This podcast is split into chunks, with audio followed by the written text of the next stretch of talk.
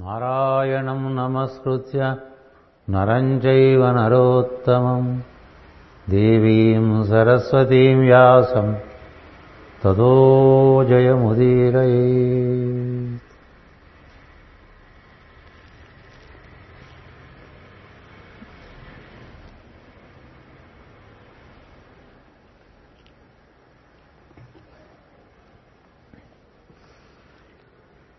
సోదర బృందానికి హృదయపూర్వకమైనటువంటి శుభాకాంక్షలు మరియు నమస్కారములు.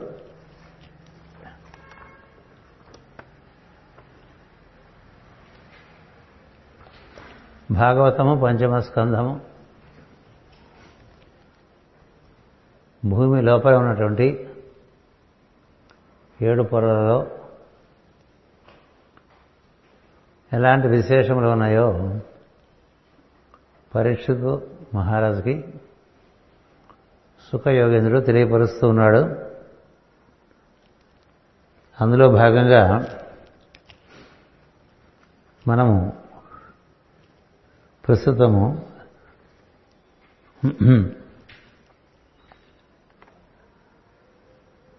బలి రాజ్యము సుతలమునకు క్రిందుగా తలాతలమున్నది అనేటువంటి విషయం వరకు వచ్చాం. సుతలమునకు కిందుగా తలాతలమున్నది. ఈ భూమి లోపలి పొరలన్నీ కూడా ఆ పొర ఎందు ఎవరు అధిపతిగా ఉన్నారు? ఎలాంటి జీవులు అక్కడ ఉన్నాయి? వాటి యొక్క ప్రయోజనం ఏమిటి అనేటువంటి విషయాలు క్రమంగా ఒక పట్టిగా ఒక పట్టిగా తయారు చేయించి మీకు అందజేస్తాను. అందజేతనంటే ఎన్నిమార్లు చదువుకున్నా అది ధారణ చేయకపోతే మన ఎందు నిలబడదు.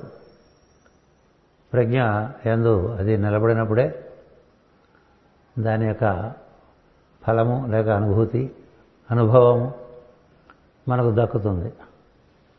ప్రజ్ఞ ఎందు ధరించని విషయాలు మనకు అనుభవముకు రావు అనుభూతి కలిగించవు ఈ చెవిలో విని ఆ చెవిలో వదిలేసినట్టుగా వెళ్ళిపోతుంటాయి అందుచేతనే ఇవాళ ఒక సంకల్పం చేసుకున్నాం. ఒక ఇద్దరు ముగ్గురు శ్రోతలు వారి యొక్క ప్రతిస్పందనతో భూమి లోపల ఏడు పొరాలు పొరలు అందులో ఉండేటువంటి దాని అధిపతులు అందులో ఉండేటువంటి జీవకోటి వారి యొక్క ప్రత్యేకత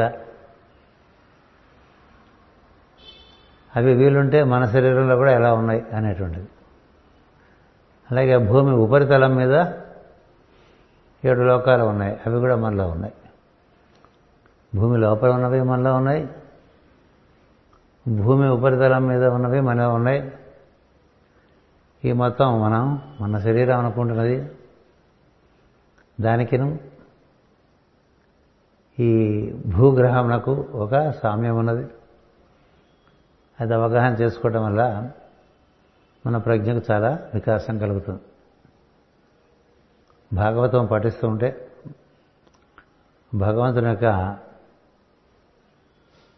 అశేషమైనటువంటి వ్యాప్తి క్రియ దాని వైభవము అవి మన ఎందు దర్శనం చేసుకునే విధానం సాధన అవుతుంది అవి బయటగా దర్శనం చేసుకుని విని అవగాహన చేసుకోవటం వికాసం కలిగిస్తుంది కానీ తదనుకున్న మార్పులు మనలో కలిగించవు. లో దర్శనం వలనే మనకి జరగవలసిన మార్పులు జరుగుతూ ఉంటాయి. అందుకని ఇలాంటి కొంత క్లిష్టమైన ఘట్టంలో వచ్చినప్పుడు దాటగిట్టంగా కాకుండా వాటిని పరిష్కరించుకుని వాటి అందరి రుచిని మనం పొందవాలి. ఎందుకంటే మరి నారద ప్రోక్తము భాగవతం. వ్యాస విరచితము సుఖ యోగిందని ప్రవచనము బోధ శుష్క బోధలు చేయరు కాబట్టి అవి మనం మన ఎందుకు పండించుకునే ప్రయత్నం చేసుకుంటూ ఉండాలి. పూర్వము పరమేశ్వరుడు త్రిపురమును దగ్ధము చేయటకై విష్ణుమూర్తిని తన బాణముగా ప్రయోగించను. ఇది తలాతలం యొక్క కథ. బలి రాజ్యమైన సుతలమునకు క్రిందుగా తలాతలమున్నది. దానికి అధిపతి మయుడు. అతడు అసుర పట్టణములను నిర్మించిన వాడుగా ప్రసిద్ధి చెంది ఉన్నాడు. మయుడు గురించి మనకు అక్కడక్కడ కొన్ని కొన్ని సందర్భాల్లో తెలుస్తూ ఉంటుంది. మయుడు చాలా అత్యంత వైభవపేతమైన భాగవతోత్తముడు. మీరు గుప్త విద్యని సీక్రెట్ డాక్టర్ని అని మేడం హెచ్పి బ్లావెట్స్కి రాసినటువంటి గ్రంథాలు చూస్తే ఆమె ఈ మయుణ్ణి నారద మహర్షితో పోలుస్తుంది. అంత గొప్పవాడని. ఆయన చేసే కార్యక్రమాలు అలా ఉంటాయి ఎందుకంటే మాయ అనేటువంటిది విష్ణు హస్తగతమై ఉంటుంది కదా. ఆయన కనసనలో ఉంటుంది. ఆ మాయ ఈయన వద్ద కూడా చాలా సఖ్యంగా ఉంటుంది. ఈయన మాయ చేతి ఏదైనా నిర్మాణం చేయగలడు. మయ నాగరికతను మనం ఏదైతే చెప్పుకుంటామో ప్రస్తుతం మెక్సికా అంటూ ఉంటాం మయామి అంటూ ఉంటాం. ఈ మయామి నుండి ఈ క్యారిబియన్ ఐలాండ్స్ అటుపైన కాలిఫోర్నియా మెక్సికో ఇదంతా ప్రాంతం అంతా ఒకప్పుడు మయ ప్రదేశంగా ఉండేది. అక్కడ ఈ మయాసుడి యొక్క ప్రభావం చాలా ఉండేది. ఈ మయాసుడు నగరం ఇదే దీన్ని త్రిపురములు త్రిపురములు అంటారు. మనవారు కూడా చదువుకుంటుంటారు త్రిపురాసురములు త్రిపురములు అమ్మవారు త్రిపుర సుందరిని. ఆ త్రిపురముల రహస్యము ఆ త్రిపురమును ఎలా? శివుడు ఛేదించాడు. ఎందుకంటే అవి అసుర హస్తగతమైనప్పుడు విష్ణువును ధనుసుగా వినియోగించి పరమ శివుడు దాన్ని ఛేదిస్తాడు. ఛేదించి మళ్ళీ పునర్నిర్మాణం చేస్తాడు. అంచేత ఇదొక అత్య అత్యద్భుతమైనటువంటి ఒక ఘట్టము సృష్టిలో. ఈ త్రిపురాసురం త్రిపురములు త్రిపురాసుర రహస్యములు త్రిపురాసుర భేదనము అంటే మరలా పునః సృష్టి ఇవన్నీ మనకి విష్ణుపరంగాను శివపరంగాను పురాణాలుగా చెప్తారు. కానీ ఈ మూడు పురములు మనలోనే శిరస్సు మురస్సు ఉదరంగా ఉన్నాయి. ఈ మూడు ఒక అనుసంధానం చెందితే అప్పుడు మనలో విష్ణుకాంతిగా శిరస్సు నుంచి మూలాధారం వరకు విష్ణు ధనస్సు మెరుస్తూ ఉంటుంది. మనకి శిరస్సులో రెండు కేంద్రములు ఉన్నాయి. ఉరస్సులో రెండు కేంద్రములు ఉన్నాయి. తర్వాత ఉదరంలో మూడు కేంద్రములు ఉన్నాయి. ఈ కింద ఉన్న మూడు ఉదరంలో ఉండేటువంటి అటుపైన ఉరస్సులో ఉండే రెండింటితో అనుసంధానం చెందాలి. అటు నుంచి పైన శిరస్సులో ఉండేటువంటి రెండు కేంద్రములతో అనుసంధానం చెందాలి. Three plus two plus two అన్నమాట అలా అనుసంధానం చెందితే విష్ణు కాంతి మన శిరస్సులో నిట్టనిలువుగా శిరస్సు నుండి మూలాధారం వరకు గోచరిస్తుంది. కానీ మనకి అది ఆ విధంగా అనుసంధానం చెంది ఉండదు. అని చెందుతుంటే మనసులో ఆలోచనలు కొన్ని గుండెల్లో రకరకాల కోరికలు రకరకాల తికమకలు ఉదరంలో త్రికరణ త్రికరణముల యొక్క శుద్ధి లేకపోవటం వల్ల. అన్నీ ఈ మూడు కూడా ఒకే తాటిపై ఉండకపోవటం వల్ల ఈ మూడు ప్రాంతాలని అసురుడు ఆక్రమించేస్తుంది అసురులు ఆక్రమించేస్తే ఏం జరుగుతుందంటే మనం అవిద్యలో పడిపోతాం. అసురులు అంటే ఏం లేదు మనం సరి అయినటువంటి విధానం ప్రవర్తన తెలియక ప్రవర్తించడం వల్ల మనలో ఏర్పడ్డ అవకతవకల్లోంచి ఏర్పడినటువంటి అజ్ఞానము చీకటి. దాన్ని పోగొట్టాలంటే శివ సంకల్పం కావాలి. విష్ణు సహాయం కావాలి. అందుకని విష్ణు ధనస్సు చేత శివుడు ఈ త్రిపురాలని సంహరించినట్టుగా మన కథ చెప్తారనమాట అదే ఇక్కడ చెప్తున్నారు. పూర్వం పరమేశ్వరుడు త్రిపురములను దగ్ధము చేయుటకై విష్ణుమూర్తిని తన బాణముగా ప్రయోగించాను విష్ణువు మూడు పురములను దగ్ధము చేశాను. తన శరణు వచ్చిన మయ్యని కాపాడి తలాతలమునకు నిర్మాతగా ప్రతిష్ఠించాను.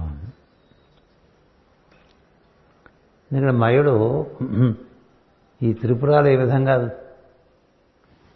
వాటి యొక్క అనుసంధానం పోవడానికి కారణమైనటువంటి వాడు కాదు.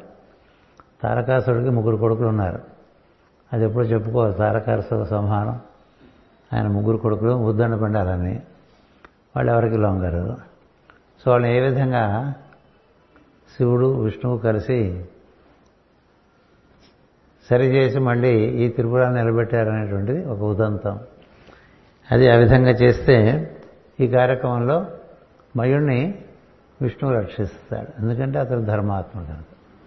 కాబట్టి ఆ లోకానికంతా కూడా ఆయన అధిపతిగా నియమించాడు అనమాట అప్పటి నుండి ఈ మయుడు నిర్భయుడై ఉన్నాడు. తలాతలమునకు దిగువగా మహాతలం ఉన్నది అచట కద్రువ సంతతి అయిన సర్పములు పెక్కు శిరస్సులతో తిరుగుతున్నాను తలాతలము అక్కడ కద్రువ ఉన్నది. ఇట్ట. ఆమె సంతతి సర్పములు. ఆ సర్పములు అక్కడ తిరుగుతూ ఉంటాయి తలాతలంలో. సర్పములు అనగా అధోలోకవాసులైన సూక్ష్మదేహ జీవులే కానీ పాములు కావు. సర్పండనగా అంటే సర అంటే సరసర సరసర కదిలేవన్నీ కూడా సర్పాలని చెప్తూ ఉంటారు.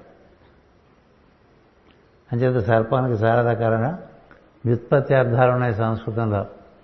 మనకి సర్పం అంటే కూడా తెలుసు కదా? శుక్రబీజం కూడా మనలో పుట్టే శుక్రబీజం కూడా సర్పమే. అది లోపల అది ఉంటేనే సంతానోత్పత్తి. అలాగే స్త్రీలో శోణితం ఏర్పడటానికి కానీ వీళ్ళే కారణం. అందుకని శుక్రలోకానికి సంబంధించినవన్నీ ఇక్కడ ఉంటాయి. అంటే బీజోత్పత్తి పునరుత్పత్తి మనుషులు మళ్ళీ పుట్టడం దానికి కారణం అంతా కూడా శుక్రమే. శుక్రం లేకపోతే మళ్ళీ పునర్ జన్మ అనేటువంటిది కలగదు. అందుకనే ఎవరి ఎందు వీర్యపుష్టి సరిగ్గా ఉండదో వారికి సంతానం కలగదని చెప్తాం.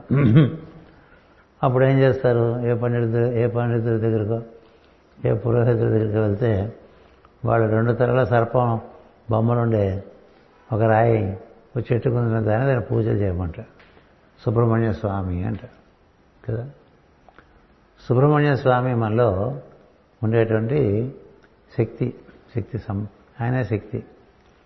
ఆయన ఎక్కడ స్త్రీ పురుష సంపర్కంలో అధికమైనటువంటి అత్యాచారం జరిగితే అక్కడ ఆయన హర్షించగా ఇక శుక్రబీజాన్ని పుట్టించడు. ఇంకా ఆ వంశంలో సంతతి ఉండదు.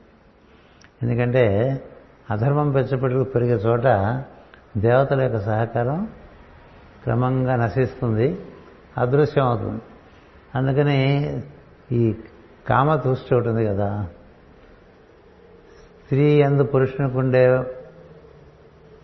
దృష్టి పురుషుని ఎందు స్త్రీకి ఉండే దృష్టి అందులో చాలా అనారోగ్యం ఉంది మానవ జాతులు.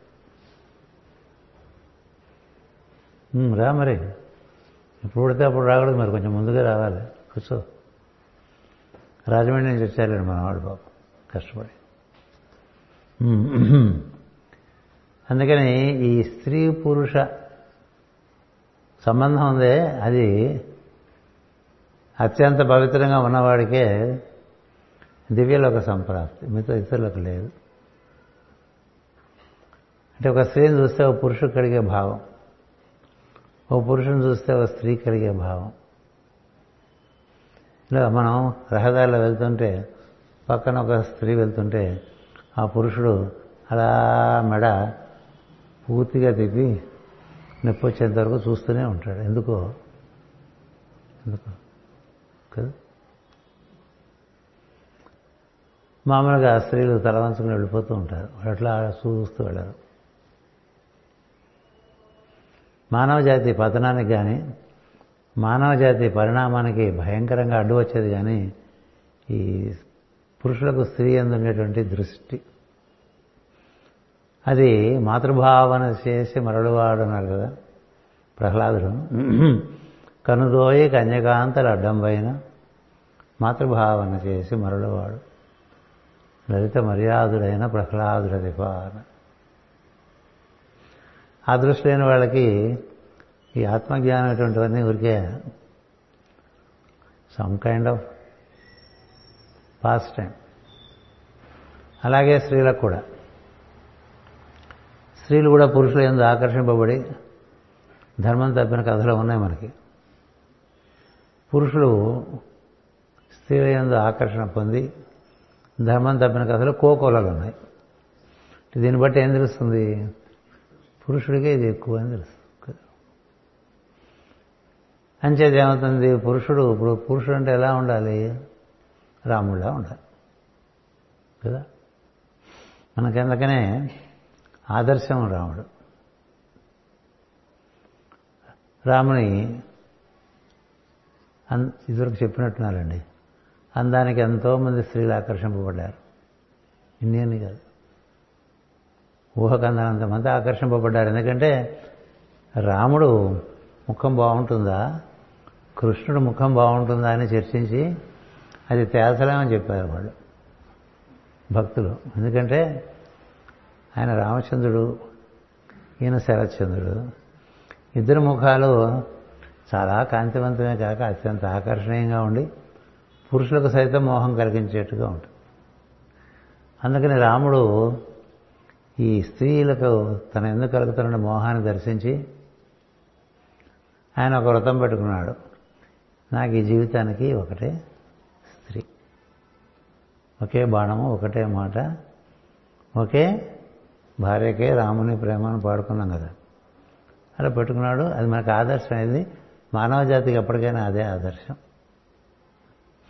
అందుకని ఎంత త్వరగా ఇందులోంచి బయటకు పడితే జీవుడు అంత త్వరగా సాధనలోకి రావటానికి వీలుపడుతుంది. ఆ భావన ఉన్నంతకాలం వాడు బాగా కృషి కృషిస్తూ ఉంటాడు. ఈ శుక్రములన్నీ కూడా ఈ తలాతల ముందు ఈ మైడి యొక్క ఆధిపత్యంలో పనిచేస్తున్నాయి. సారీ. మహాత కద్రువ సంతతి ఉన్నది.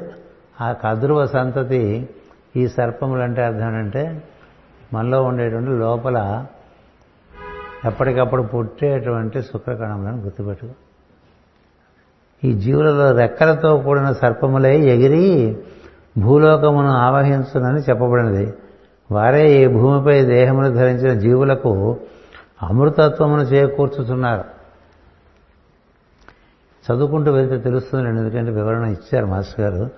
అంకుర శక్తిగా విత్తములు విత్తనములోనికి ఇప్పుడు విత్తనంలో అంకుర శక్తి కూడా ఇదే. అది అలా ఊర్ధ్వముఖంగా అది ప్రజ్ఞ ప్రవహిస్తుంటే చెట్టు పెరుగుతూ ఉంటుంది. అందుకనే బీజం మాం విద్ధి పార్థ అంటాడు శ్రీకృష్ణుడు భగవద్గీతలో.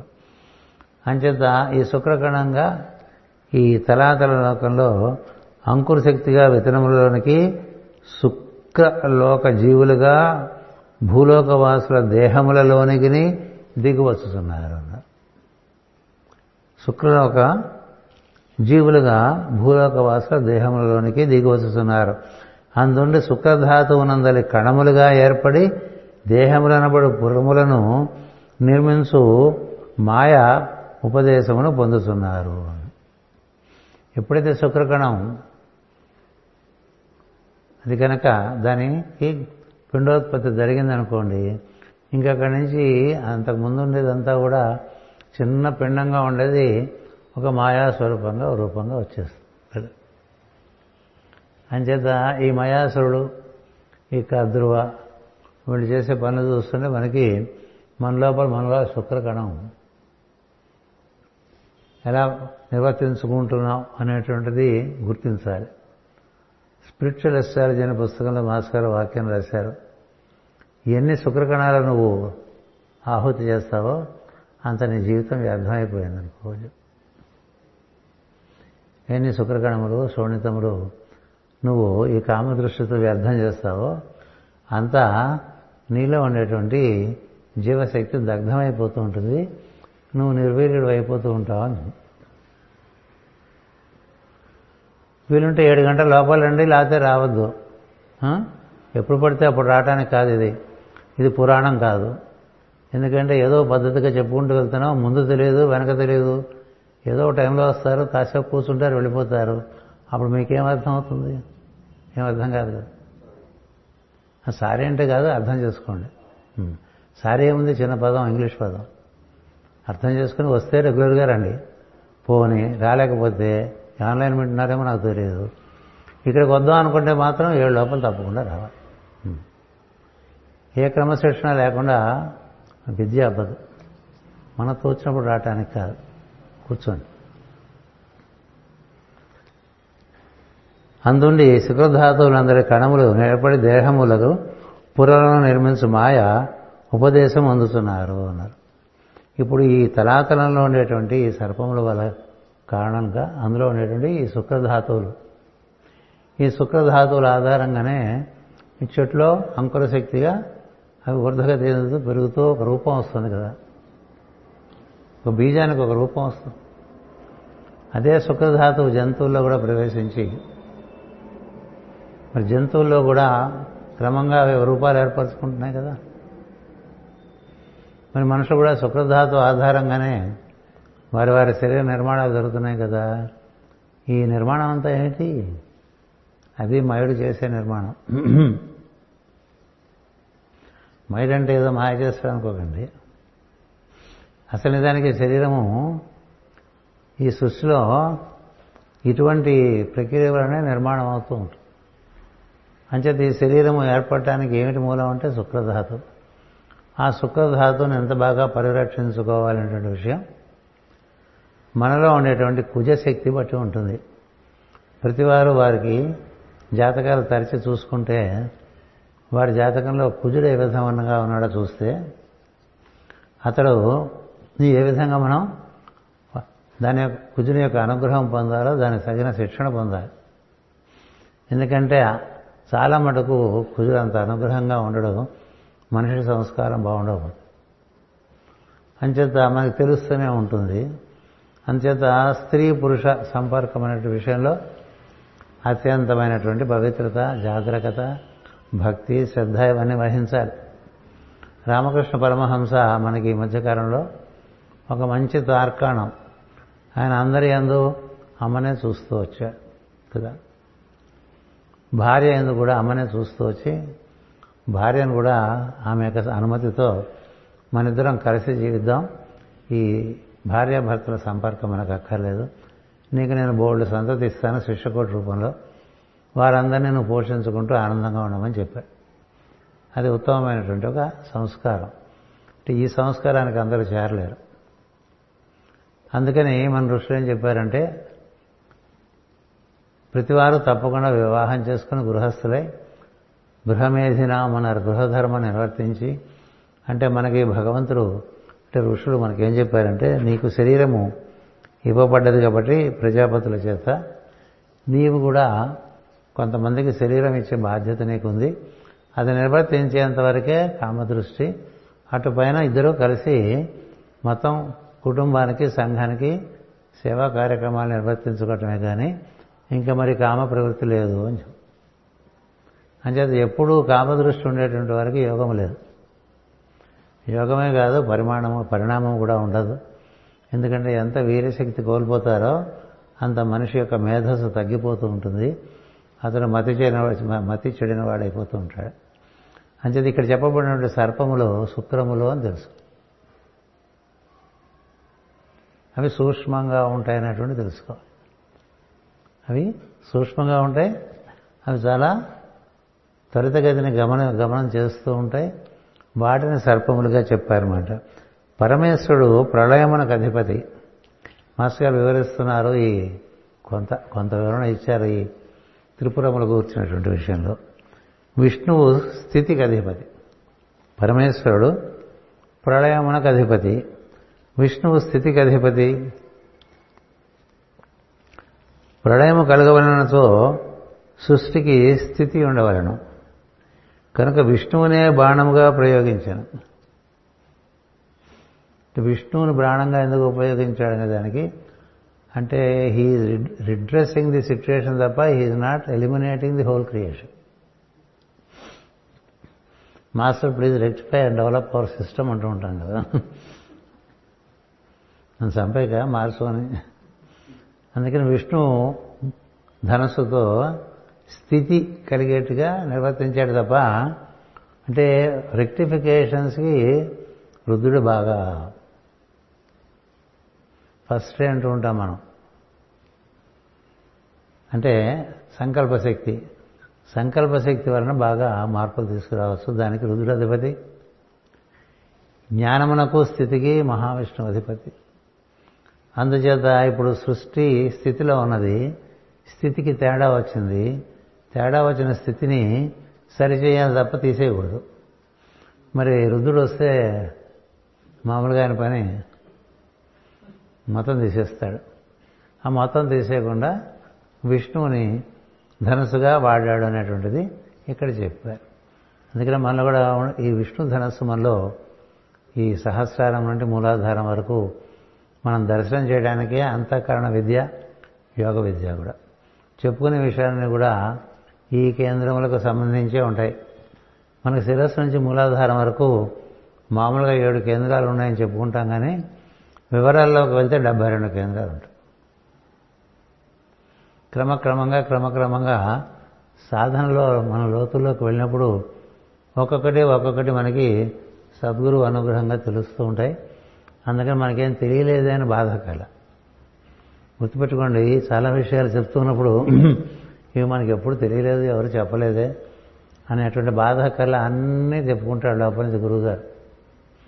అదొక సౌకర్యం ఉంది. అయితే నిత్యం ప్రార్థన అంతర్ముఖంగా చేసుకోవాలి.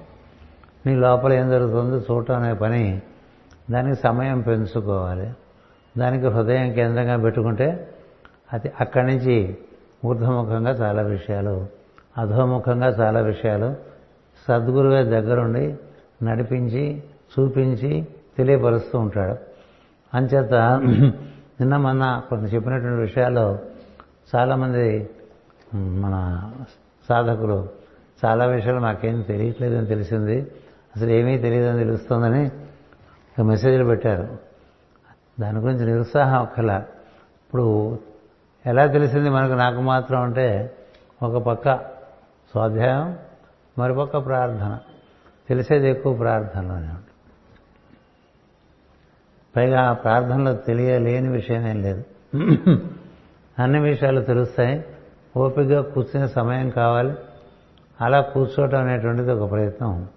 మనం సాగిస్తుంటే ఈ విషయాలు ఇప్పుడు మాస్టర్ గారు చెప్పగలిగారు?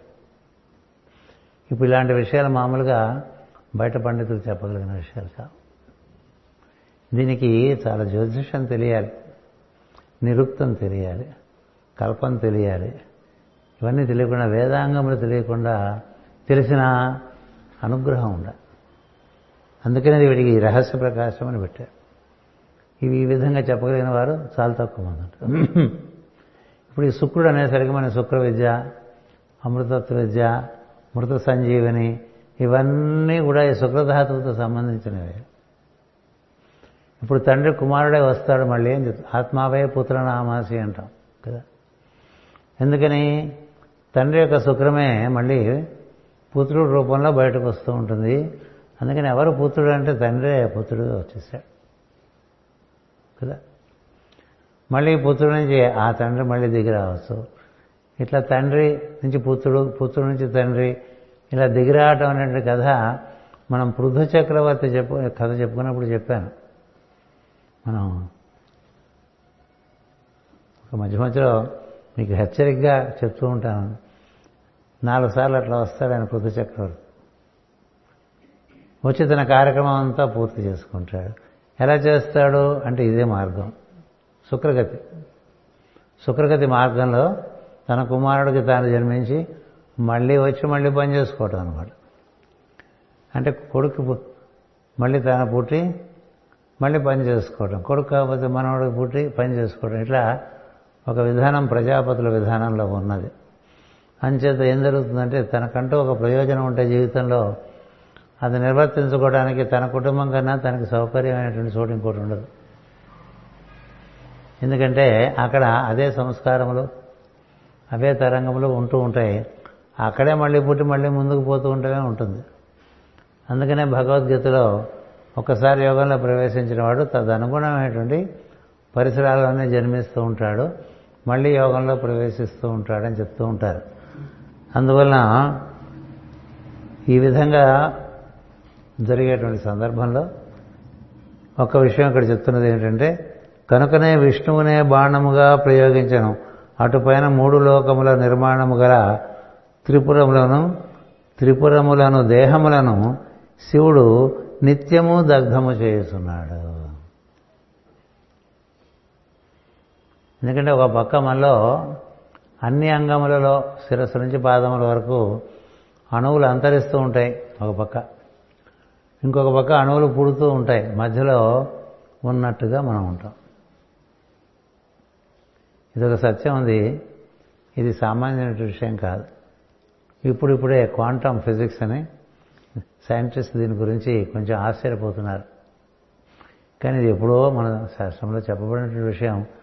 కాకపోతే మనం మనం చెప్పే విధానం వాళ్ళు చెప్పే విధానంలో తేడా ఉంది తప్ప విషయం ఒక్కటే. ఎందుకంటే అనుక్షణము అణువులు పుడుతూనే ఉన్నాయి. అనుక్షణంగా అణువులు వృద్ధి చెందుతూనే ఉన్నాయి. అనుక్షణం అణువులు లయమైపోతూనే ఉన్నాయి. ఈ మధ్య లోపల ఉన్నట్టుగా ఒక భ్రమ కల్పిస్తున్నది చూడండి. ఒక ఉదాహరణ. నదీ ప్రవాహంలో మీరు కాలు పెట్టిందే మళ్ళీ రెండోసారి కాలు పెట్టలేరు. ఎందుకంటే మొదటిసారి పెట్టి కాలు పెట్టి తీసిన తర్వాత రెండోసారి కాలు పెట్టే లోపల నది వెళ్ళిపో ఆ నది వెళ్ళిపోయింది. ఆ నీళ్ళు వెళ్ళిపోయినాయి కదా. నిత్య ప్రవాహం కదా. అందుకని నువ్వు ఒకసారి నదిలో అడుగు పెడితే మళ్ళీ అదే నదిలో అడుగు పెట్టావు. కదే? ఆ ప్రవాహంలో అడుగు పెడతావు. అందుకే ప్రవాహం ఎప్పుడూ ఉంటుంది కదా. ప్రవాహం ఎప్పుడూ ఉంటుంది కదా. అందుకని మన నది ఎప్పుడూ ఉందనుకుంటాం కదా. కానీ నదిలో ఉండేటువంటి నీళ్ళు నీళ్ళలో ఉండే అణువులు అవి నిత్యం ప్రవాహంలో ఉన్నాయని తెలుసుగా మనకి? కాబట్టి అదే నీటి బిందువులను అడుగుపెట్టట్లేదుగా? దీన్నే నాగము నాగము అంటారు. నాగం. నాగము అంటే గ. గ అంటే గమనము. అగ. నా అగ. గ అంటే గమనము. అగ అంటే గమనము లేకుండా ఉంటాం నా అగ అంటే గమనము లేకుండా ఉండటం అనేటువంటిది లేకుండా ఉంటాం. డబల్ నెగటివ్ అనమాట అంటే గమనం ఉన్నది. నీకు తెలియట్లే. కదా? దాన్ని నాగా అంటారు. నాగా అంటే మనకు నాగుపం ఒకటే అనుకుంటాం కాదు. మహాత్ములందరూ నాగులే అని చెప్తారు. ఎందుకు నాగులంటే వాళ్ళు పనిచేస్తున్నట్టుగా కనబడరు చాలా పనిచేస్తున్నారు పని చేస్తున్నారా అంటే పని చేయనట్లేదు పని చేస్తున్నట్టుగా కనబడరు. పని చేయట్లేదు అంటే చాలా పని జరుగుతూ ఉంటుంది సూక్ష్మ దృష్టితో చూస్తే. చేస్తున్నారో చేయట్లేదు. అట్లా ఉంటుంది. మరి అది మాయ కాదు మాయ అంటే మన దృష్టికి అందే విషయం కాదు. ఎక్కడో హిమాలయాల్లో కూర్చున్నాం నీలగిరిలో కూర్చున్నాం భూమి మీద పర్వత శ్రేణుల్లో కూర్చున్నాం. ఎంతోమంది మహాత్ములు ఎన్నో రకాలుగా ఈ భూమి మీద ఎన్నో రకాల అరిష్టాలని నివారిస్తూ ఉంటారు. మరి వాళ్ళు పని చేస్తున్నట్ట పని చేయనట్ట మన మీద గుడ్ విల్ అనుకుంటూ సత్సంకల్పం అనుకుంటూ ఏవో చిన్న చిన్న ఉగుడు ఉగ్గుగిన ఒక ఉగ్గుగిన పని చేసి నాయన హడాడు పడిపోతూ ఉంటాం కదా. అది మంచి విషయమే. ఏం చేసినా మంచిదే అయినప్పుడు గొప్ప విషయం. కానీ ఇది తెలుస్తుంది అది తెలియదుగా? తెలియకుండా ఉపకారం చేస్తూ ఉంటే అది నాగమేగా? అలాగే భూమి తన చుట్టూ తను తిరుగుతుందని మనందరికీ తెలుసు కదా? కానీ రోజు గమనిస్తున్నామా ఇప్పుడు పొద్దున్న లేచామండి ఇవాళ దత్త పౌర్ణమి. ఎంతో హడావుడిగా భక్తి శ్రద్ధలతో సూర్యోదయానికే సరైన వచ్చి హోమం చేసుకున్నారు. బాగా చేసుకున్నారు. ఎంతో బాగుంది. ఓ జామ అయ్యేసరికి ఎంత తిరిగిందంటారు భూమి? వన్ ఎయిట్ తిరిగింది. ఎనిమిది జాముల్లో ఒక రౌండ్ కొట్టేస్తుంది భూమి. జామ అంటే మూడు గంటలు కదా. మీకేమైనా తిరిగినట్టు తెలిసిందా? నాకేమైనా తిరిగినట్టు తెలిసిందా? తిరుగుతూనే ఉందిగా? మరి సంవత్సరాలన్నీ ఎలా వచ్చేస్తున్నాయి మాసాలు? భ్రమణం ఉందా భూమికి? తన చుట్టూ తను తిరుగుతోంది మనకు తెలియదు. సూర్యుడు చుట్టూ తిరుగుతోంది మనకు తెలియదు. అదేంటండి? తిరుగుతున్న భూమి మీద ఉన్నాం. తిరుగుతున్నట్టే తెలియదు మనకి. ఎంతకైనా ఏం మేరకలు కావాలండి? ఓ మిరకలు మిరకలు మిరకలు అని బాధపడిపోతుంటారు జీవుడు అలాగే నువ్వు మొక్క వేస్తే అది ఎన్ని లక్షల ట్రాన్స్ఫర్మేషన్స్ డేలో తీసుకుని పెరుగుతుందో మనకు అసలు అవగాహన ఉండదు. అట్లాగే మనలో కూడా అన్నీ అలాగా ఒక పక్క పెరుగుతుంటాయి ఒక పక్క తరిగిపోతుంటాయి పెరిగే పెరుగుతుంటాయి తరిగేవి తరుగుతుంటాయి మధ్యలో ఉన్నట్టుగా కనిపిస్తుంది మాస్టర్కి గారు ఎప్పుడు చెప్తుండారు ఇలా చేయి చూపించి ఇక్కడి నుంచి ఇక్కడికి ఇలా చూపించే లోపల ఈ చేతిలో అణువులన్నీ మారిపోయాయి అని చెప్పారు ఇలా చూపించినప్పుడు ఉండే అణువులు ఇక్కడ వరకు వచ్చేప్పటికీ అవి వేరు అంత వేగంగా అంత మనం ఇప్పుడు సింక్ సింక్ అంటూ ఉంటాం కదా సింక్రనైజేషన్కి ఎబ్రివేషన్ సింక్ సింక్ అంటుంటారు సింక్ అంటే నాకు ఉమ్మేసుకుని బొచ్చ కనిపిస్తుంది. కడిగేటువంటి గిన్నెలు కడిగేటువంటి సింకులు. అవి సింక్ ఎందుకు? సింక్రనైజ్ అనకూడదు? అంత బద్ధకమా? అన్నిటికీ బద్ధకమే. ఎంత సింక్రొనైజేషన్ లేకపోతే between creation and resolution. You feel the existence. అంటే నువ్వు ఉన్నట్టుగా ఉన్నావు తప్ప నిజంగా లేవు. అది సత్యం. నువ్వు ఉన్నట్టుగా ఉన్నావు తప్ప నిజంగా లేవు. మీకు మాయాబజార్లో వాక్యం చెప్తారు వాళ్ళంతా. బాగా తెలిసిన వాళ్ళు రాశారు. ఉన్నట్టు లేదు శర్మ అంటాడు వాడు. అవును లేనట్టుంది అంటాడు వాడు. మనకేమర్థమని చెప్పండి? ఇప్పుడు ఇదంతా ఉందా లేదా అంటే ఒక దృష్టితో ఉంది ఒక దృష్టితో లేదు. ఇది ఎప్పుడు మారిపోతూనే ఉంటుంది. అన్ని లోకాల్లోనూ మారిపోతూనే ఉంటుంది. మరి ఇవి దేని వల్ల జరుగుతున్నాయంటే అణువుల యొక్క కదలిక వల్ల జరుగుతున్నాయి. అవన్నీ ఇక్కడ ఏం చెప్తున్నారంటే మాస్టర్ గారు ఒక పక్క నిత్యము శివుడు దగ్ధం చేస్తుంటే నిన్న ఒకరు ప్రశ్న వేశారు. బ్రహ్మ క్రియేషన్ అయిపోయింది కదా అని అయిపోలేదని చెప్పా. ఓ పక్క జరుగుతూనే ఉంటుంది అది క్రూజ్ మోడల్లో.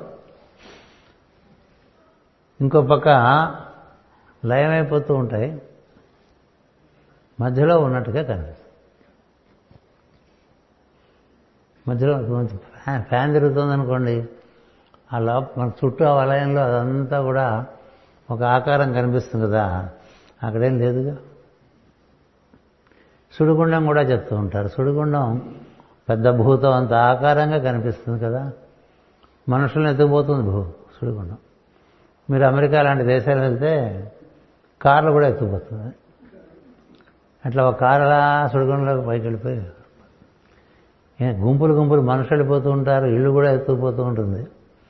మనకు తెలిసిందల్లా సుడిగుండం అంటే కృష్ణలీలలో బాలకృష్ణుడు సుడిగుండంలోకి వెళ్ళి వాడిని చంపి మళ్ళీ కిందకు వచ్చిన ఒకటే తెలుసు ఎందుకంటే మాకేం రావు అటువంటి ఇక్కడ. కదా? ఎప్పుడైనా సుడిగాలు సుడిగాలి వచ్చినా పెద్ద గొప్పగా కనపడదు. సుడిగుండాలు చూడాలంటే మీరు క్యారీబియన్ కొలరాడో ఇది మన ఫ్లారిడా ఆ ప్రాంతాలకు వెళ్తే వెళ్ళొద్దులండి యూట్యూబ్లో చూసుకోండి. చూసుకుంటే అద్భుతమైనటువంటి కనిపిస్తాయి. ఎన్నెన్ని లేచిపోతుంటాయి ఆకాశంలో? మరి ఆకారం సత్యమా? ఎలా ఏర్పడింది?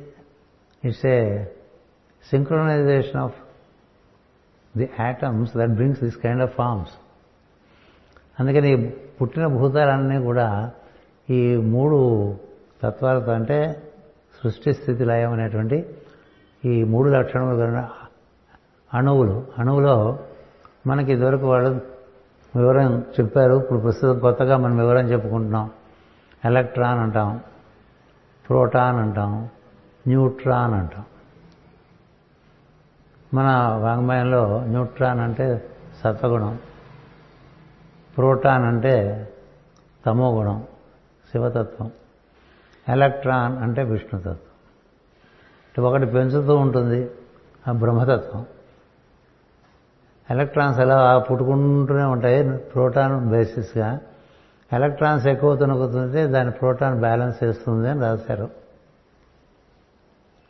మనకి ఆ దృష్టి ఉండేవాళ్ళు కొంచెం అందులోకి వెళ్ళి కొంచెం చదువుకుంటే అణువులు ఎట్లా ప్రవర్తిస్తాయి అనేటువంటి బాగా తెలుస్తుంది. Electron neutron proton. మరి అణువు విచ్ఛేదనం జరిగిన తర్వాత ఈ జ్ఞానం శాస్త్రజ్ఞులకు జరిగి వాళ్ళు చాలా ఆశ్చర్యపోతున్నారు. ఆశ్చర్యపోతున్నారు. అలాగే మనకి సృష్టి అంతా కూడా మనకి అన్ని సరళ రేఖలుగా కనిపిస్తాయి కదా. ఏది సరళ రేఖలో ఉండదు. కానీ అలా కనిపిస్తుంది. ఎందుకంటే నీ కనుగుడ్డు కాన్వెక్స్ అవటం వల్ల నీ చుట్టూ ఉండేవి కూడా అట్లాగే వృత్తాకారంలో కొంత భాగంగా కనిపించడం వల్ల ఓదాంతో ఒకటి అనుసంధానం చెందినప్పుడు అది సరళ రేఖగా కనిపిస్తుంది. ఇది కొంత ప్రజ్ఞలో బాగా విశేషంగా ఊర్ధ్వగతి చెందిన వారికి తెలుస్తుంది అని రాశారు చోట. Nothing is straight in creation everything is circular and globular. నీ కనుగుడు కూడా గ్లోబ్యులార్గా ఉంటుంది. అందుకని ఒక కాన్వెక్స్ మిర్రర్ తను చూస్తున్నప్పుడు నీకు స్ట్రైట్గా ఎప్పుడు కనిపిస్తుంది? అందులో కూడా కర్వేచర్ ఉంటేనే కనిపిస్తుంది. సరే ఎక్కువ దూరం అటు వెళ్ళను నేను. మీకు ఈ శుక్రకణం యొక్క మహత్యం. తర్వాత ఈ రుద్రుడు విష్ణువు బ్రహ్మ ముగ్గురు చేసేటువంటి ఒక సమతూకమైన కార్యక్రమము. అది అణువు దగ్గర నుంచి మొత్తం మహత్ వరకు అలా చేస్తారు వాళ్ళు. అలాంటి విషయాల్లో ఈ సహకారం ఈ లోకాల్లో ఇక్కడి నుంచి వస్తూ ఉంటుందనేటువంటిది ఇక్కడ చెప్తున్నారు. దిగి వచ్చి జీవుడు పుత్ర రూపంలో కొత్త దేహము కల్పించుతున్నది. అప్పటి నుండి ఇది తెలిసిన వారికి నిర్భీతి ఏర్పడుతున్నది. దేహమందు కూడా తలాతలమనబడు అధోలోకమున ఈ ఈ సర్పములు శుక్రరూపులుగా ఏర్పడుచున్నవి. దానికి దిగువ మహాతలమందు ఈ సర్పములన్నీ కట్టలు కట్టుకొని తిరుగుచుండుట తిరుగుచుండునట. అవి కామక్రోధపూరితములై ఉండను. ఇంకా ఈ శుక్ర బీజములు ఏవైతే ఉన్నాయో వాటికన్నా దగువలో ఇంకొక కొన్ని జీవులు ఉన్నాయి వాటిలో ఉంటాయండి. ఏమిటి? మనలో ఉండేటువంటి ఈర్ష అసూయ ద్వేషం కామము క్రోధము మదము మాత్సర్యము. అంటే విషపూరితమైనటువంటి విషయాలు మనలో ఉండేవన్నీ కూడా దానికి దిగువగా ఉంటాయట. May we shut the door where he will dwells అని మాస్టర్ జ్వాల్పూర్ గారు ఆయన ఇచ్చిన ఆసనాశ్రమంలో ఇచ్చారు. దాన్ని తలిపేసేంట్రా బాబు? అది బయటకు వస్తే నువ్వు ఇబ్బంది పడిపోతావు ఎందుకంటే ప్రతి వారిలోనూ అంటే బాగా మూలాధారంలో మూలగా ఉండే చోట. చూడు మన కూరలో కూడా చిట్ట చివరి భాగాన్ని కత్తిరించేసి మిగతాది వండుకుంటాం కదా. కదా? దాని నిండా ఇవి నిండు ఉంటాయటండి. అది చెప్తున్నారు.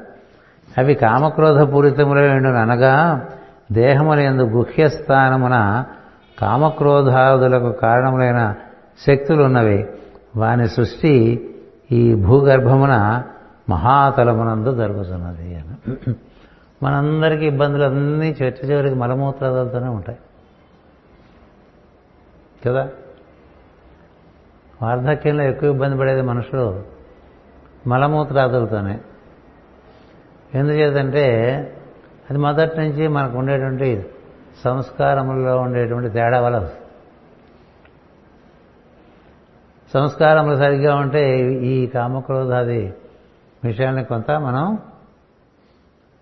నిర్మూలించుకోవచ్చు. దైవ ఆరాధన ధర్మాచరణము సద్బుద్ధి సత్సంకల్పము ఇలా నిర్వర్తించుకుంటూ వీరినంత వరకు వాటిని తగ్గించుకున్నప్పటికీ ఇంకా ఉంటుంది.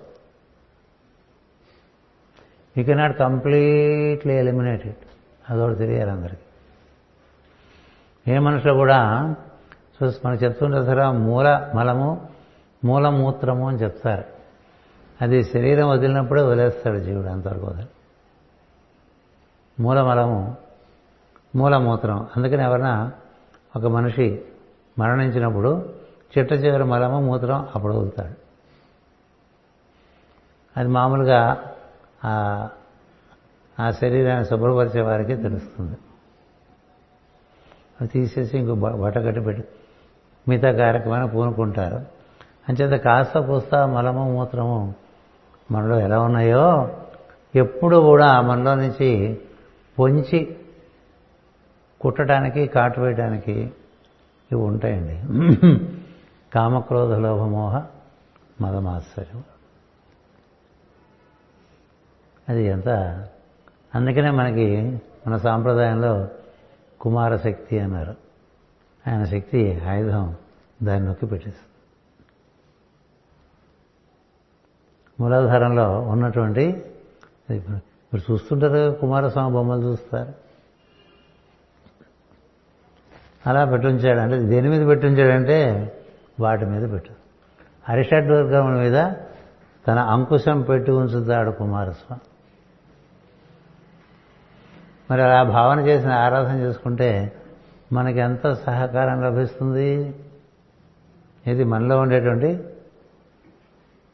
ఇవి అంకురించకుండా ఉంటాను అలా శక్తి మనం అక్కడ పెట్టి ఉన్నప్పుడు అమ్మో ఇక్కడ కుమారుడు ఉన్నాడని అవి లేవవు. అన్న దృష్టితో దక్షిణాపథంలో విపరీతమైనటువంటి ఆరాధనలు బాలసుబ్రహ్మణ్యం మురుగన్ కదా? మురుగన్ అంటాడు బాలసుబ్రహ్మణ్యం అంటాడు. శ్రవణ భవుడు అంటారు. అంచేత ఈ భుజంగ స్తోత్రాలు అంటే శుక్రకణములకు అతడే అధిపతి. ఈ ఉండేటువంటి మనలో ఉండేటువంటి ఈ ఈవిల్ ఏదైతే ఉంటుందో దానిని అదుపులో చేసేటువంటి వాడు కూడా కుమారుడు. అలాంటి మనకి ఇచ్చిన స్కందో గుహ షణ్ముఖస్య అంటూ చదువుతాం కదా ఆర్తితో చదువుకుని ఈ భావన ఉందనుకోండి మనలో పుట్టేటువంటి హర్షడ్ వర్గాలన్నీ కూడా. అవి ఈ పూటకు నశిస్తాయి మళ్ళీ వస్తాయి. గుర్తుపెట్టుకో. ఇప్పుడు మనం కలుపు మొక్క తీసేసినా మళ్ళీ వస్తుంది కదా? అందుకని రోజు తీసేసుకోమని సరైన తోటమాలి ఒక పద్ధతి ప్రకారం కలుపు తీసేస్తూ ఉంటాడు. ఒకసారి తీసేసాం కదా అనుకోకండి ఎప్పుడు పుట్టేది ఎప్పుడు గడ్డం వస్తుంది కదా మగవాళ్ళకు ఎందుకు ఎందుకు ఇలా పెట్టాడంటే తీసుకోమని పెట్టాడు. నీ శ్రద్ధకది కార్కణం కదా? అందుకని పుడుతూ ఉంటాయి. అది పుట్టి వాటిని తీసేసుకుంటూ ఉండాలి. నిత్య ఆరాధన ద్వారా దాన్ని మనం ఆ విధంగా పరిష్కరించుకోవచ్చు.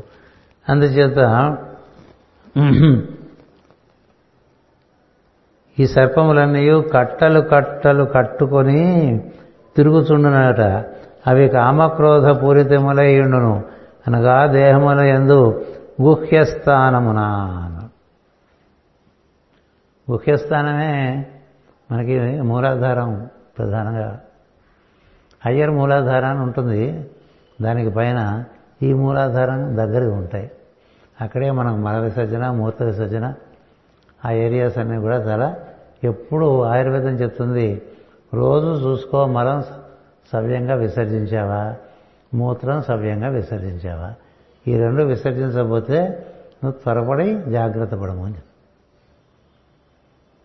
ఈ ఒక్క విషయంలో మిగతా నాగరికతల్లో నేను ఈ దృష్టి లేదు.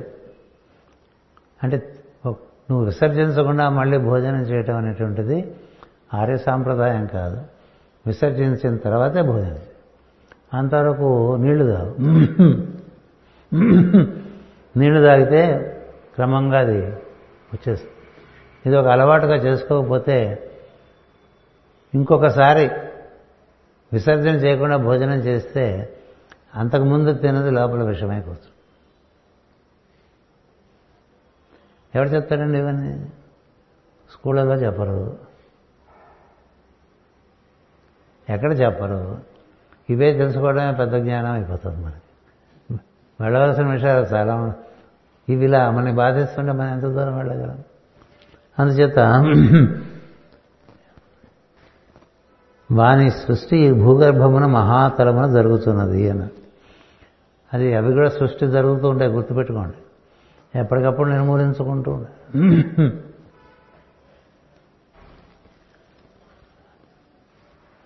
మహాతలమున కుహకుడు తక్షకుడు కాళీయుడు సుషేణుడు మొదలగు సర్పరాజులు సూక్ష్మదేహములు కలిగి తిరుగుచుందురు. విష్ణుమూర్తి వాహనమైన గరుడనచో వారికి భయము. వారు దారాపుత్రులతో మిత్రులతో బంధువులతో సుఖపడుతున్నప్పుడు కూడా గరుడుని భయము వలన గరుడని భయము వారికి పోదు అన్న ఒక సుఖపడుతున్న వాళ్ళకి గరుడు భయం ఉంటుందండి. అలా రాస్తే మనకి ఏమర్థం అవుతుంది? అందుచేత వివరించుకోవాలి కదా? అదే చేశారు గురుగారు. ఉదయించుతున్న సూర్యునకును ఉదయించుతున్న సూర్యునకును ఈ నాగలోక వాసులకును బద్ధ విరోధము అన్న. చీకటికి వెలుక్కు ఉండేటువంటి అది వైవిధ్యం అది. ఒక పక్క వెలుగు అలా కమ్ముతూ ఉంటుంది భూగోళం మీద కదా? భూగోళం పరిభ్రమిస్తుంటే అలా వెలుగు కమ్ముకుంటూ వస్తుంది తూర్పు నుంచి. ఆ వెనకాల నుంచే చీకటి వచ్చేస్తుంది. ఏం చేస్తారు? నువ్వు ముందుకెళ్తే నీ వెనకాల నుంచే చీకటి వచ్చేస్తుంది. అందుకని ఏమవుతుంది? ఎప్పుడు భూమి సగభాగం వెలుగులో ఉంటుంది సగభాగం చీకట్లో ఉంటుంది. దానివల్ల కదా రాత్రి పగలు? ఈ రెండింటి వల్ల ప్రయోజనం సృష్టిలో. పరస్పర విరుద్ధమైన విషయంలో సృష్టి సంక్షేమం కోసమే ఏర్పడ్డాయి తప్ప మరొక పద్ధతి కాదు. నాగులు కావాలి సూర్యకిరణాలు కావాలి.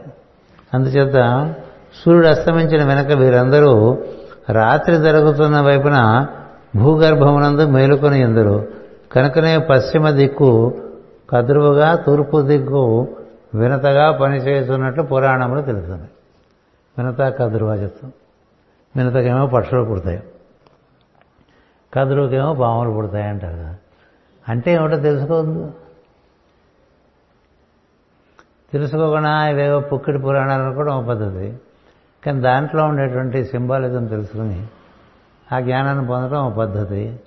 ఊరికే పై పై కథలు తెలుసుకోవటం ఒక పద్ధతి.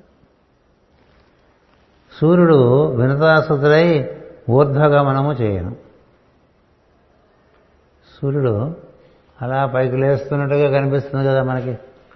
మనకు అది రిలవెంట్ వినతాసుతుడై ఊర్ధ్వగమనము చేయము చేయను. సూర్యాస్తమయ సమయమున చీకుటలే సర్పలోక ప్రజ్ఞలై తలెత్తును. అందు చీకుటల నుండి పుట్టిన సర్పములు కన్నములలో వసించును. వానికి మూలమైన నాగలోక వాసులు భూగర్భమున చీకటి వైపున సంచరించుచుందురు. అహోరోత్ర గమనమున జ్యోతిర్మయమైన అండము నుండి సూర్యుడు గరుత్మంతుడై ఉదయించును. తమోమయమైన రాత్రి భాగపుట అండమున చీకటలు సర్పములై సంచరించుచుండును. ఈ రెండిటి నుండియే జీవుల దేహమున ఊర్ధ్వగతి అధోగతి కలుగుతున్నది అని. అవగానే పడుకుంటాం కదండి. పగలవంగానే లేస్తున్నాం కదా. ఊర్ధ్వగతి అంటే ప్రజ్ఞ. దాని మెలకువ అది పని చేసుకోవటం అధోగతి అంటే నిద్రలో గడపడం అంటే దేని వల్ల నిద్ర కలుగుతుంది? రాత్రి ప్రజ్ఞల వల్ల నిద్ర కలుగుతూ ఉంటుంది పగల ప్రజ్ఞ వలన మేలుకు వస్తూ ఉంటుంది. అంటే పగలు మనం మేలుకొని పనిచేసే వాటన్నిటికీ సూర్య సూర్యుని యొక్క ప్రజ్ఞ కిరణముల ఆధారం. అది మనం మీకు వీలుంటే చదువుకోండి. అశ్వని దేవతల స్తోత్రంలో చాలా బాగా వివరించడం జరిగింది. అసలు రాత్రి పగలు ఎలా నివసించాలి? జీవించాలనేటువంటి మూల సూత్రాలన్నీ పన్నెండు పద్యాల్లో చెప్పేశాడండి వేదవ్యాస మహర్షి. అశ్విని దేవ స్తోత్ర దేవతల స్తోత్రంలోని పన్నెండు స్తోత్రాల మనిషి పగలెలా ఉండాలి? రాత్రి ఎలా ఉండాలి? ఏ ధాములో ఎలా ఉండాలి? మనకేం తెలియదు ఊరికే మనకి పగలు రాత్రి అని కల్పిస్తున్నాం కదా? అధోగతి ప్రజ్ఞలు పనిచేసేప్పుడు నీవు మేలుకుని ఉండటం అంతగా ఒక సూర్యాస్తమైన తర్వాత ఒక జాముకి కానీ మూసేది అది ఆర్యవ సిద్ధాంతం. సూర్యాస్తమయానికి ఒక జాము ముందు లేవమంటారంటే మూడు గంటలకు రమ్మని ఆశ్చర్యంగా ఉండదు. బ్రాహ్మీ ముహూర్తం అంటారు. ఎప్పుడు ప్రజ్ఞ ఊర్ధగతి చెందుతుంది ఎప్పుడు ప్రజ్ఞ అధోగతి చెందుతుంది. ఈ ఊర్ధగమనము అధోగమనము అనేటువంటిది కలగటానికి ఈ సర్పలోకవాసులు ఒక పక్క ఈ సూర్యకిరణాలైనటువంటి ఈ ప- వినతాసుతులు కద్రువాసుతులు వాళ్ళ కథే మనకి ఆ గరుత్మంతుని ఉపాఖ్యానంగా చెప్తూ ఉంటాం. ఏదో బానిసత్వాలు అవి చెప్తూ ఉంటాం కదా. అటు పోవద్దులండి ఆ కథలోకి ఎప్పుడు వెళ్ళినప్పుడు చెప్పుకోవచ్చు. ఇవి మనకి చాలా రహస్యాలు చెప్తాయి. రాత్రిపూట మనలో నిద్రాణమైనటువంటి ప్రజ్ఞలన్నీ బయటకు వస్తాయి సో అందులో అంటే అందులో ఎలాంటి ప్రజ్ఞలు బయటకు వస్తే మనకి క్షేమము ఎలాంటి ప్రజ్ఞలు మనకి ఉపయోగపడతాయి ఎలాంటి ప్రజ్ఞలు మనని ఇబ్బంది పెడతాయి రెండు ఉంటాయి. అది ముందుకు వస్తాయి ముందు చెప్తారు. ఎందుకంటే శేషుడు కూడా అక్కడే ఉంటాడు. అనంతుడు అక్కడే ఉంటాడు. వాసుకి అక్కడ ఉంటాడు. ఇక్కడ చూడండి కుహుకుడు తక్షకుడు కాళీయుడు సుషేనుడు మొదలగు సర్పరాజులు సూక్ష్మదేహములు కలిగి తిరుగుతుందరు. వీళ్ళందరూ దేవతా సర్పాలు. అంటే మేలు చేసేటువంటి వాడు. కాలుని శ్రీకృష్ణుడు ఇక్కడ ఉండక ఇంకో చోటుకి వెళ్ళిపోమని చెప్పాడు తప్ప సంహరించలేదు. అందుచేత మళ్ళీ వెనక్కి వెళ్ళకుండా ఈ రెండింటి నుండియే జీవుల దేహమున ఊర్ధ్వగతి అధోగతి కలుగుతున్నది ఇప్పుడు మనకి ఏం జరుగుతుందంటే హ్యుమానిటీలో డెవలప్మెంట్ అనేటువంటి భావంలో చాలా ప్రోగ్రెస్ అవుతున్నాం అన్న భావంలో పగలకు రాత్రి లేకుండా పగలు కార్యక్రమాలు రాత్రి రాత్రి కార్యక్రమాలు పగలు అన్నీ కలిపేసుకుని మన ప్రజ్ఞను బాగా కన్ఫ్యూజ్ అంటాను ఏం చెప్తాం?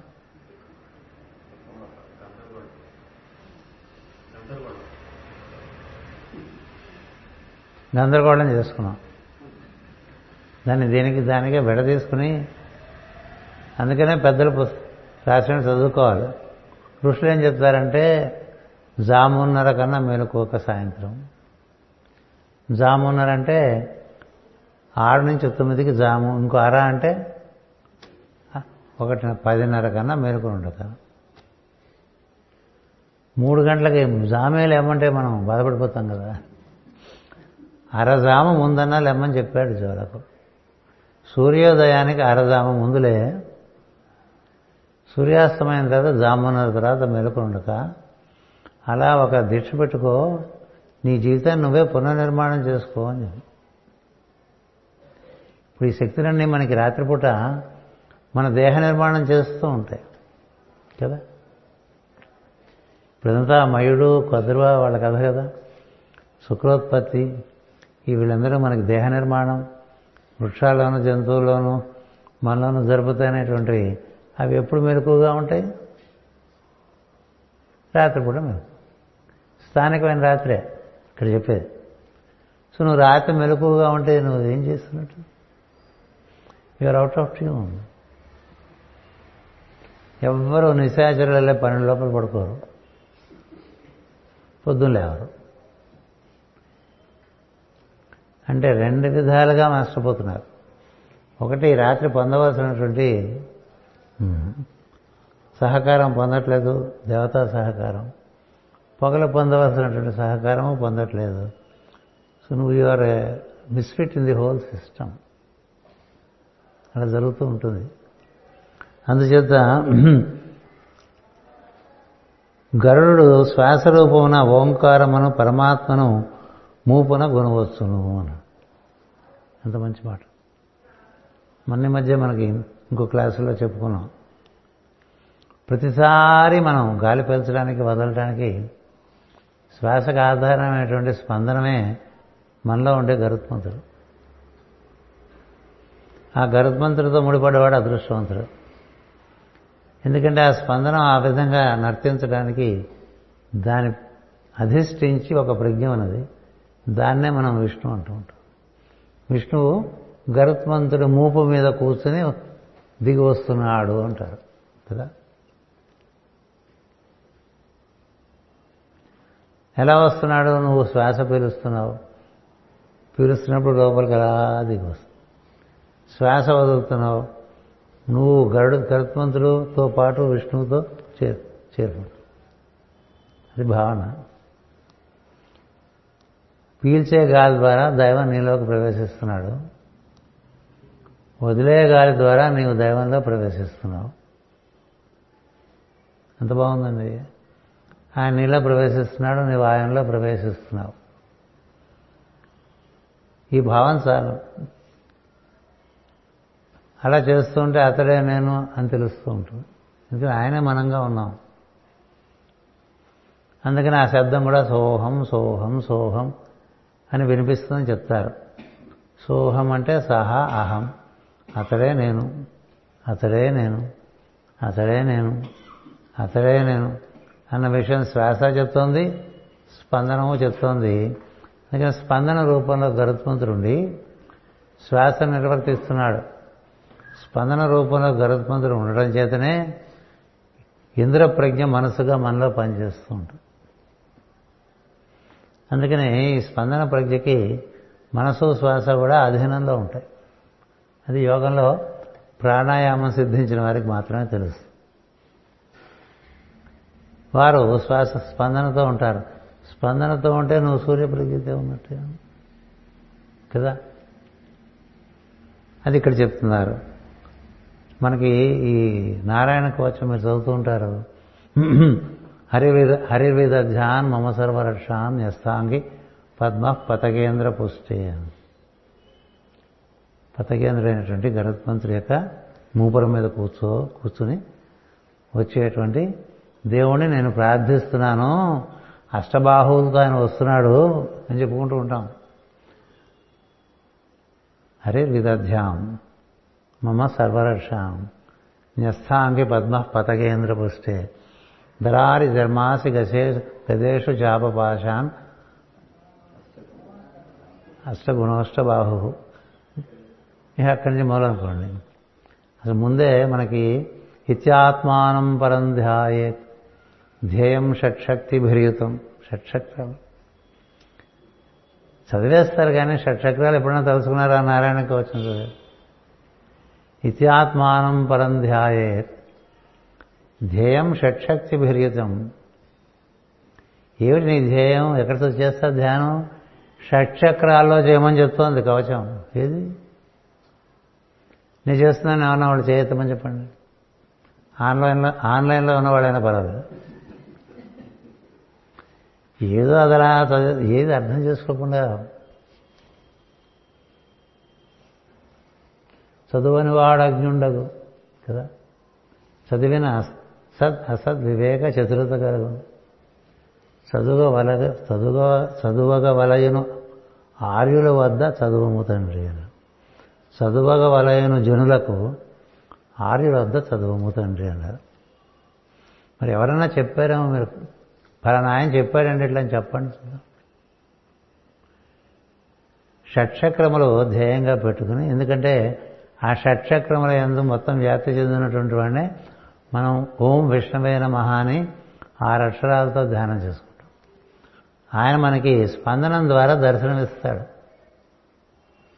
షట్చక్రములు వ్యాప్తి చెందినటువంటి విష్ణువు నీకు హృదయంలో నీవు స్పందనాన్ని కనుక చేరగలిగితే ఆ స్పందనమునకు వెనుకగా అంటే దాని మీ అధిష్ఠించి ఉన్నవాడుగా గోచరిస్తాడు.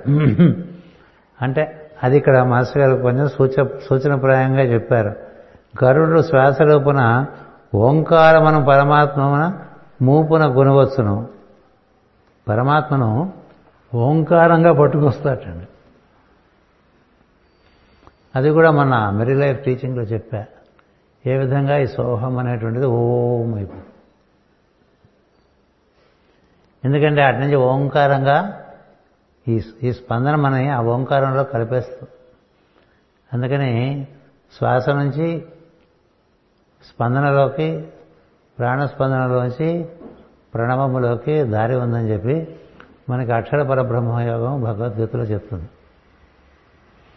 అలాంటిది ఏదైనా మనం పట్టుకున్నాం అనుకోండి మనకి దారి దొరికినట్టే వృద్ధులు సరైన పద్ధతిలో రాత్రిపూట మనం ఉండవలసిన తీరులో ఉన్నాం అనుకోండి ఈ అధోలోక ప్రజ్ఞలు కూడా మనకు సహకరిస్తాయి. అవి ఎలాంటివో ఇంకా ముందు ముందు మనకి చెప్తారు. ఊర్ధగతికి ప్రణవ స్వరూపమైన ఆత్మజ్ఞానమును అధోగతికి కామస్వరూపమైన గర్భధారణమును కారణములైనవి అన్నారు. గర్భధారణ కావాల్సిన కార్యక్రమాలన్నీ అధోగతిలో పెట్టారండి. అందుకనే స్త్రీ పురుష సమాగమం ఇవన్నీ కూడా రాత్రిపూటే చేసుకోవాలి ఎప్పుడు పడితే అప్పుడు చేసుకోవడం అనేది పశుప్రాయం. రాత్రిపూటే అప్పుడు వాటి సహకారం ఉంటుంది. సంధ్యావందనంలో సంధ్యావందనం కదా సంధ్యాకాలంలో కోరింది కదా ఆవిడ? ఎవరు? దీపి. కోరితే ఇప్పుడు సమయం కాదని చెప్తాడు శివుడు. ఈ సమయం కాదు ఈ టైంలో కశ్యపుడు కొంచెం ఆగండి నేను ఆగలేనంది ఆగకపోతే మనకి భయంకరమైన వాడు పుడతారని మరి పుట్టుకొచ్చారు. హిరణ్యాక్ష హిరణ్య కశ్యపుడు మరి పగలైతే సంభోగం? వాళ్ళు ఎట్లా ఉంటారు? సంధ్యలో పుడుతున్నట్టు ఉన్నారంటే పగల సంభోగం చేసిన వాళ్ళకి పిల్లలు ఎట్లా పుడదు ఎలా ఉంటారన్నాడు పుట్టినవాడు. అసలు మనకు ఆ జ్ఞానం అన్న ఉందా? సో ఎప్పుడు సంభోగించాలి ఎప్పుడు సంభోగించకూడదు? Nil knowledge is nil we aspire for greatest things ఇలాంటి చదువుకుంటే బాగుపడతాం కదా? కలిసి తెలుస్తాయి. తెలిస్తే ఆచరణలో తెలుసుకోవచ్చు ఇలా ఒకటి ఉందని. పగలు చేయాల్సిన రాత్రి చేసి రాత్రి చేయాల్సిన పగలు చేసి ఇదే చేసే పని. అంచేత అధోగతికి కామ గర్భధారణకు కారణమైన అయినవి. ఇట్లు సృష్టికి రెండు యానములు కల్పించడంలో సర్పములు ఒక ప్రక్కను గరుడు ఒక ప్రక్కను అధిదేవతలుగా పనిచేస్తున్నారు the ascent of man is eagle అంటూ ఉంటాం. స్టైల్గా కదా? The descent of man is serpent అంటావా? కిందకి దిగితే చీకటి లోకాల్లోకి వెళ్తావు. పైకి వెళ్తే వెలుగు లోకాల్లోకి వెళ్తావు. అందుకని పొగలు చేసే అంటే బ్రహ్మీ ముహూర్తం దగ్గర నుంచి దేవలోకాల్లోకి వెళ్ళే కార్యక్రమం చేయి. రాత్రిపూట నీ ఆశ్రమం బట్టి నువ్వు గృహస్థాశ్రమంలో ఉన్నావా? ఉంటే రాత్రిపూట గర్భధారణ కార్యక్రమం చేసుకో. లేకపోతే శ్వాసతో అనుసంధానం చేసి హాయిగా ఉండు. అలా చేసుకుంటే జీవితం పండుతుంది తప్ప అసలు పేడ బలం తెలియకుండా అన్నీ కలిపేసుకుని ఏదో బతికేసుకుంటూ మనం ఏదో డెవలప్ అయిపోతున్నాం అనేటువంటి ఒక భ్రమలో జీవించడం అనేటువంటిది మహామాయ. అది కలియుగంలో బాగా సాధ్యం. ఎందుకంటే మనం గ్రంథస్థమైన విషయాలు తెలుసుకుందాం అనేటువంటి ప్రయత్నంలో అంతంత మాత్రంగా ఉండటం చేత. అది కదా. అటుపైన మనకి రసాతలం అనేటువంటిది వస్తుంది. అది పై తరగతిలో చెప్పుకుందాం. మహాతలము క్రింద రసాతలమున్నది అతడు నివాత కవచులు కాలకేయులు అనబడు దైత్యులు దానవులు కలరు అన్నారు. వింటూ ఉంటాం. నివాత కవచలు కాలకేయులు అంటే ఏమిటో తెలుసుకుందాం పై తరగతిలో స్వస్తి ప్రజాభ్య పరిపాలయంతాం న్యాయేన మార్గేణ మహీమహేషా గోబ్రాహ్మణేభ్య శుభమస్తు నిత్యం. లోకా సమస్త సుఖినో భవంతు. లోకా సమస్త సుఖినో భవంతు. లోకా సమస్త సుఖినో భవంతు. ఓం శాంతి శాంతి శాంతి.